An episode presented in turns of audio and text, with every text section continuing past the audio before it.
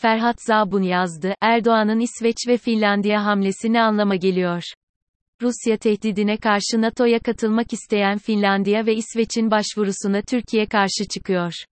Genel olarak Erdoğan'ın karşı çıkmasının sebebi ise bu ülkelerde PKK'lıların bulunması. Peki, Erdoğan bu hamlesiyle neyi amaçlıyor olabilir ve uzun vadede Türkiye ne türlü sonuçlarla karşılaşabilir?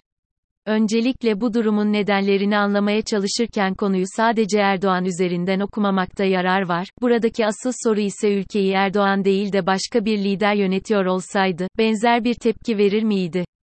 Bana sorarsanız bu sorunun cevabı evet. PKK, hem Türkiye hem de ABD tarafından terörist bir grup olarak tanınıyor. Dolayısıyla İsveç ve Finlandiya'nın Türkiye'nin bu konudaki sorunlarını ciddiye alması gerekiyor. Hem İsveç ve Finlandiya'nın NATO'ya katılma mevzusu hem de Türkiye'nin PKK ile alakalı görüşleri güvenlik çerçevesinde ilerleyen iki mevzu. İsveç ve Finlandiya kendi güvenliğini sağlayabilmek için NATO'ya girmek istiyorsa, Türkiye'nin de kendi iç güvenliğini sağlamak için bu ülkelerden PKK'ya üye kişileri teslim etmesini istemesi çok abes olmasa gerek. Buraya kadar anlattığım şeyler Erdoğan'dan ziyade Türkiye'nin güvenlik konusuyla alakalı duruşu üzerinden bir bakış açısıydı. Diğer bir yandan da Erdoğan'ın kişisel olarak işine yarayabilecek bir hamle olarak da görmek mümkün bunu. Bu zamana kadar İsveç ve Finlandiya güvenlik konusunda Türkiye ile alakalı bir sorun yaşamadığı için PKK'lıları kendi ülkesinde barındırmakta pek bir sorun görmemişti. Ama işler şu anda değişince Erdoğan bu durumu görüşmeler esnasında bir pazarlık kozu olarak kullanmak istiyor. Bu koz aynı zamanda Erdoğan'ın iç siyasette de işine yarayabilecek bir koz olabilir.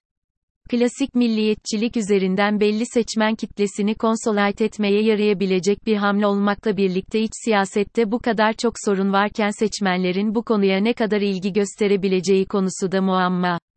Bu konuda daha fazla yorum yapabilmek için sürecin devamını izlemek gerekiyor. Rusya'nın güvenlik tehdidini artırması, İsveç ve Finlandiya'nın NATO üyesi olmaması durumunda Türkiye dış politikada bu durumun sorumlulardan birisi olarak görülebilir.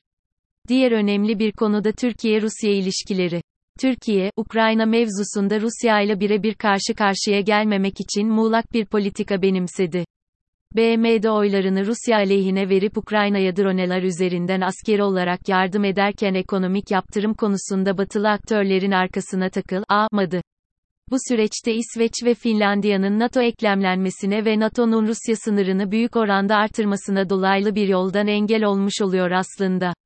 Bu konunun kasti olarak yapılıp yapılmadığını elimizdeki bilgilerle söylemek mümkün değil.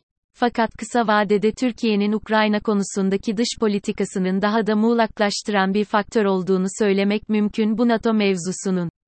Bunu konuşmak için erken ama uzun vadede Türkiye açısından çok negatif bir sonuca sebebiyet verecek konu ise Rusya'nın İsveç ve Finlandiya'ya karşı güvenlik tehdidinin artması.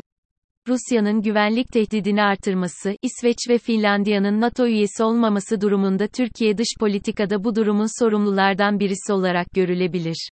Ama dediğim gibi bu ihtimal şu an için söz konusu değil ama İsveç ve Finlandiya ile masada anlaşılmaması durumunda Türkiye'nin bu konuda üzerinde belli bir sorumluluk kalabilme ihtimalini düşünmesi gerekiyor.